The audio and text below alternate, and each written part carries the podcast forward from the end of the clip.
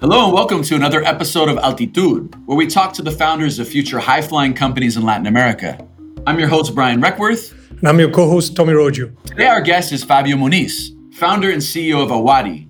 Fabio is a product designer turned founder and CEO, and he worked with clients such as Google and Viacom before transitioning to VC backed startups, where he found he wanted to build his own. Awari came to be when Fabio realized that there were many career opportunities in tech and not enough qualified professionals. Wari's goal is to help Brazilian talent learn technical skills through a wide curriculum of courses, a strong community of like minded individuals, and a mentorship program supported by thought leaders from some of the strongest companies in the world. Fabio, great to have you on the Latitude podcast. Welcome to Altitude. I appreciate the invite, Brian. It's really good to be here. It's going to be really good to share a few notes on on the work that we're doing. Fabio, so please walk us through what Awari is and where did the idea initially come from? So Awari is pretty much a career development platform for white collar tech workers in Latam. Um, if you sign up for a subscription, that gives you access to the platform and you can then sign up for live cohorts to learn in-demand skills. If you're a designer, you can sign up for a cohort and learn about user research, 3D design, UI design, more. You can book career coaching sessions you can book mentorships, mentorship sessions. Let's say you're learning about research. You can book a one-on-one session to learn from someone who's a research manager at Nubank, someone who's leading a large team of researchers, a Loft, for example. Pretty soon, you're going to be able to book uh, English classes as well. So it's sort of a sidekick for your career. Everything you need to sort of continue, uh, continuously progress um, in your job.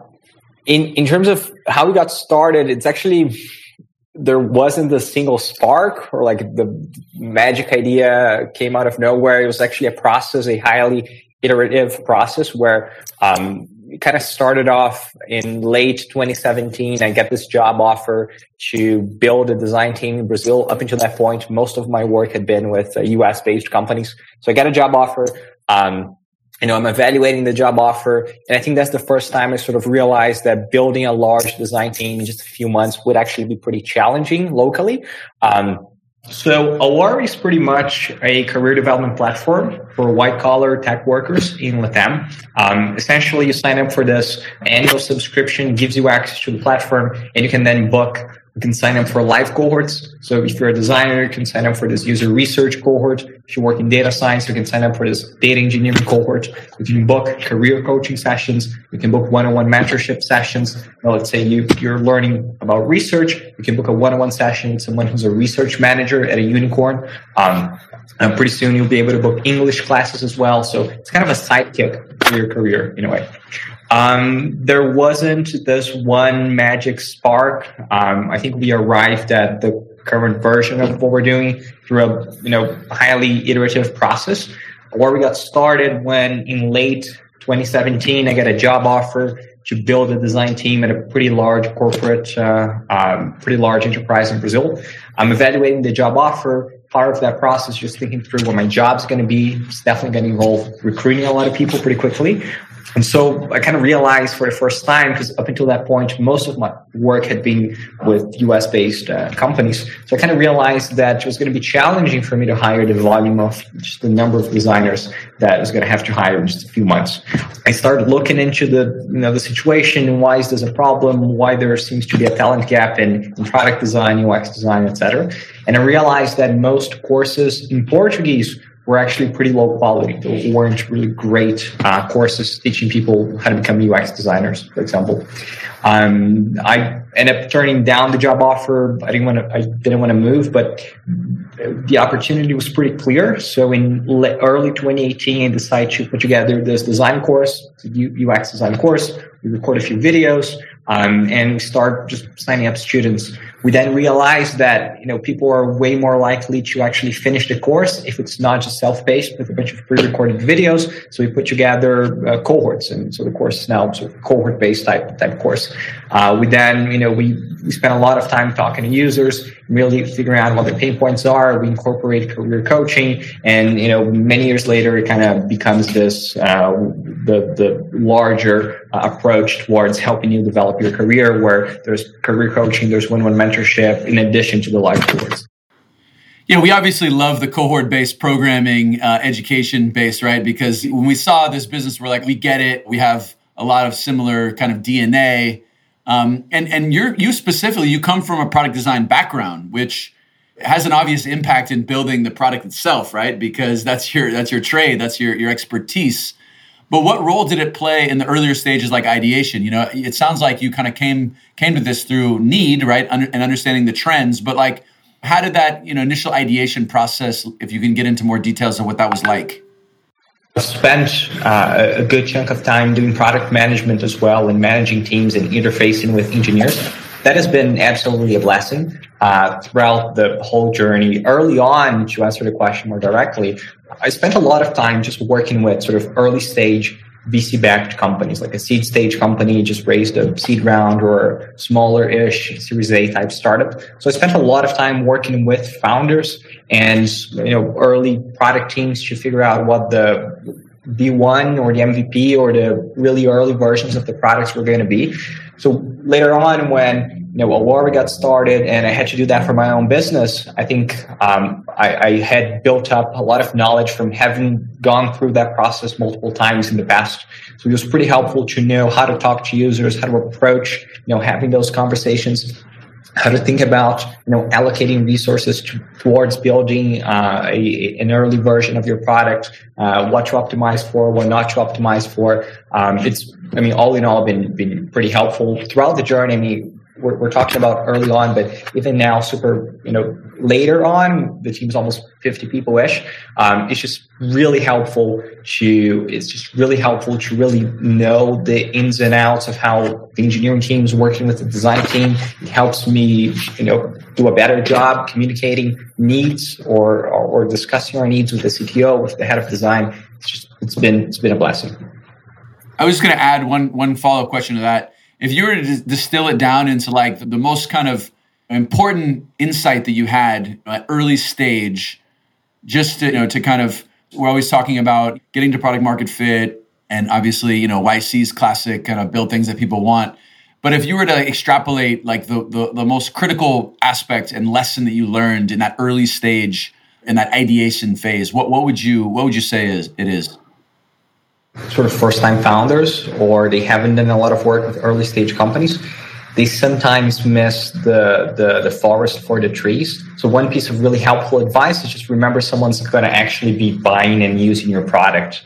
Um, and that then sort of uh, uh, means you should be talking to the people who are at some point going to use your product or the people who are actually using your product. If it's a consumer facing product, um, even more so than a B2B type, type approach, even the visuals matter, the brand matters, uh, the copy matters. The whole experience as uh, should be well put together, and it should be made for someone. So you should know who that person is. You should know their needs. You should know their goals, etc. I think that's one just very important thing. Love it, Fabio. Yeah, that's cool. Um, I'm thinking of those early days, right? You just mentioned that Awari has a strong mentorship program as one of its components, right? But who were your early mentors uh, in your professional career and what's the best advice they've ever given to you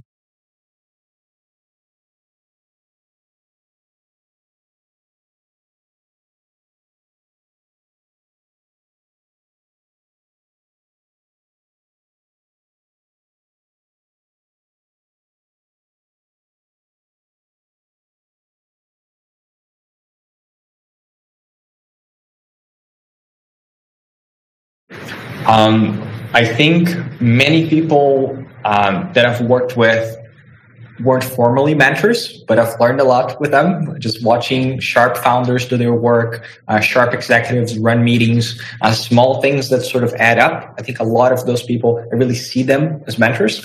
Um, I did have this one person who was formerly my my mentor, and he came from a legacy uh, industry. He used to run a pretty massive uh, hotel chain in the northeast in Brazil, and he taught me a lot about just managing people. And I think one of our biggest accomplishments internally at Awari is that we built this really great culture. Like our employee NPS has been above 95 you know, from day one, even now, the team being being uh, a lot larger, I know we're we have really good uh, employee satisfaction scores, and the team's highly productive. And that's something I really learned from that person. Um, everything from you know how to build a team, how to manage a team, how to think about you know individual development, the basics. Really, you should praise people in public, and you should give them feedback in, in private. Like all those basics, I pretty much learned from from that from that mentor.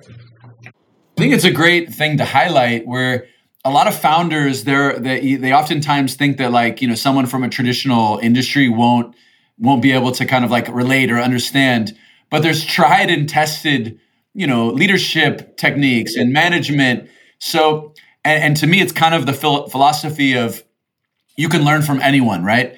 The waiter at your at the restaurant like has some kind of insider knowledge that can be it's kind of maintaining that humility because I think this happened to me at some point where I was like, oh, you can't relate to my startup world. But I probably missed out on incredible advice from people that have just seen a lot and understand people. Because at the end of the day, it's about getting people to work together. And I mean, whether you worked in a nonprofit world or like it's all the same pieces of the puzzle. Of course, there's hard skills, call them hard skills. I think I don't like hard skills, soft skills, because I think the soft skills are actually really hard. Um, but would you tend to agree with that? And you know, it sounds like that example of that mentor coming from a traditional industry was like very helpful in your journey. Totally agree with that. I mean, if you're if you're reading Peter Drucker or you know basic uh, management training type authors, like that's that's really going to help your startup journey as well, especially as you're building a team. Um, and sometimes people forget that um, if you look at an industry, sort of, um, I'm calling them legacy industries. They're not really legacy, but just using that the term, but if you're, you know, if you have a pretty big construction company, for example, there are lots of um, adversities in that industry that we, we don't necessarily have in tech. Um, I think we, we have a lot of positives in tech. It's easier for you to uh, find capital. You know, you're starting a construction company. It's going to be harder for you to get a bank loan than if you're starting a, a SaaS company in tech. Um, but all the basics of how to deal with people, how to build teams, like the same principles of how to deal with human beings that apply to construction also apply to tech. So you can just pick, you can sort of you know choose which building blocks you want to apply and it's going to be much sort of much easier to, to apply them in tech because to just it's a really good time. Now i remember reading that your goal with Awari was to reduce unemployment rates in brazil by bridging the technical skill gap. We know that there's a big gap. Uh, it's clear when we're looking to hire there's more demand than there is supply. How do you see edtech contributing to social mobility in the country um, I think this is a massive, massive one. If should just look at you know, the power of more traditional type credentials, you know, having a bachelor's, having an MBA, having a master's in your uh, curricula, over the past 20 years, that value has been dropping pretty sharply. Um, you know, having having a, an MBA in your resume in the early 2000s would deliver a lot of value. Would make it would make it easier for you to find a job, for you to get promoted, etc. Um, now that's not the case anymore in tech. You know, if you're a PM, you're a product manager, going back to school, signing up for an MBA doesn't necessarily line you up for a better pro- job as a product manager. The people who are aware of this are people who are already doing the job. They're already working as product managers. They're not in high school anymore. People in high school, people who are still looking for employment or people who are unemployed outside of tech, they're usually not aware that uh, those credentials have dropped in value. So there is uh, colleges or the current educational system really relies on uh, people who sign up and become customers not being aware that you know as the line becomes shorter and shorter, things will change. That, that was sort of where I was going. Yeah, no, it makes sense. I mean, uh, the reality is that like th- there's been this massive shift in education, right? And if you look at the cost of education um, you know, cost to serve is really high because you have this huge, huge like stack of like tenure professors and and the one thing I think about, one of the reasons why I'm so excited about what you're building is that the practical advice of people executing the jobs, there's there's no one more current on the opportunity, right? Like if you're a, if you if you help scale the the early product management team at Nubank, like you are more on the cutting edge, for lack of a better word, than anyone that's at a top university globally because you're living and breathing in the flesh, right? So I think that that's something that um, you know is is uh, there's new needs to be able to get the train the right next generation of workers. Absolutely. Something that we hear very often from our customers is, well, I spent two years getting this master or I spent four years getting this bachelor's. And now I realize I don't actually have the skills to land a job that I want to land. Uh, now I just realized that this is not going to actually land me a job. Uh, and then, you know, they'll stay with us for, for, you know, a few months, few years, and we'll help them actually land a better job. Uh, the magic here is when we can actually you know go one step further and work with those customers before they actually spend two years on a master's and realize that they shouldn't have done that or before they spend four years on a bachelor's. And as the awareness grows and we're able to reach more and more customers um, it's just it's going to be easier for us to qualify people with the skills the market is actually looking for. The, the arbitrary two and four year thing reminds me of a quote from jerry seinfeld he says, It's amazing the amount of news that happens in the world every day always just fits the newspaper, right? Yes. That's to me, it's kind of an arbitrary uh, length of period, right? Like, why four years? Like, why not five years? Why not three years? Why not two years? Which is why I'm a huge fan of the cohort based uh, programming. Yeah, absolutely. And people are starting to realize this. I think that's the, the really interesting consumer shift here or the massive shift in the status quo of how people think about buying education. We're seeing, I mean, it, it's pretty clear in tech. I mean, if you're a product manager, if you're a data, data scientist, you're going to sign up for shorter courses. You deliver value right away. You become a better, sharper product manager or data scientist. And it's just, it's pretty natural that over the next five to 10 years, we'll see people in other fields uh, realizing the same thing, maybe I don't have to go back to school, spend three years to learn something. I can learn that specific skill set three months and become a better better professional.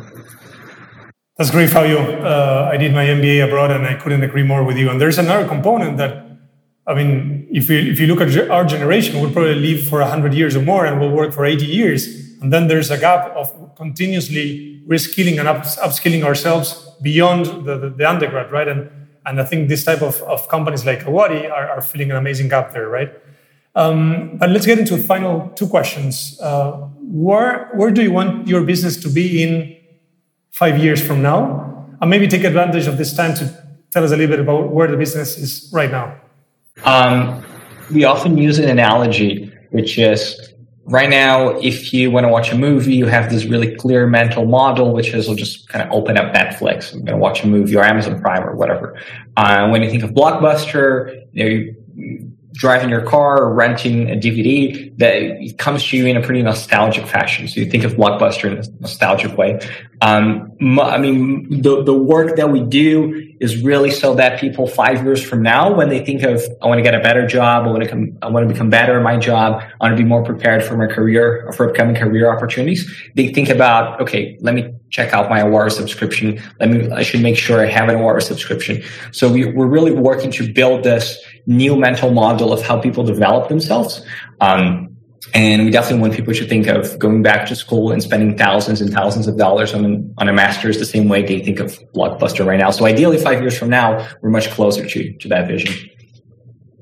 I agree with it. And uh, knowledge is not confined to this like specific campus, right? um, so if we can close out here, what's one word that exemplifies entrepreneurship for you? I'm pretty sure it's not one word, but it would be hard work. so that's that's two words. Uh, one one word would be just work, I think, because uh, you're you're having to do work uh, towards the delivering value to your customers. You have to do work towards making sure your team is is is is is strong, but also engaged. Just work all around. So there's that it helps that you seem to really like what you're doing, right? And you're passionate about education. So I think that that's if I were to add to the work, it's you know it's it's being passionate about the work, and that results in the great outcome because you care about what you're building. I, I, try to avoid the motivational stuff as much as I can, but I read this tweet the other day, which is pretty funny it went something along the lines of, you know, if you start a company because you want to start a company, then you're probably going to fail because the day to day stuff is just really hard. But if you start a company because you're just drawn into it because of a problem you want to solve or because there's a need for something that's not out there that you really want to see out there, and that's great motivation. You're probably going to go through the day to day hustle. Yeah, it, it, gives you the, the energy to fight through all the roadblocks that you're inevitably going to face, right? It's, uh, it's a hard part of the journey. Well, listen, we're really bullish on where you're headed. We see the need directly as we're trying to scale a team and hopefully we can get some Awari, you know, alumni at Latitude as we scale our operations across Brazil and, and, and other places. So uh, congrats on what you've built so far and it's exciting to, to see this. Uh, I, I appreciate this, and that's actually a really interesting KPI for us to track how many Awari alumni actually go on to become Latitude founders. Uh, we, that's a that's a pretty good pipeline. That's a pretty good pipeline. Hundred percent. We'll be tracking that as well. All right. Thanks. Thanks so much, Fabi, for making the time. Awesome. Thanks, Brian and Tony, for the invite.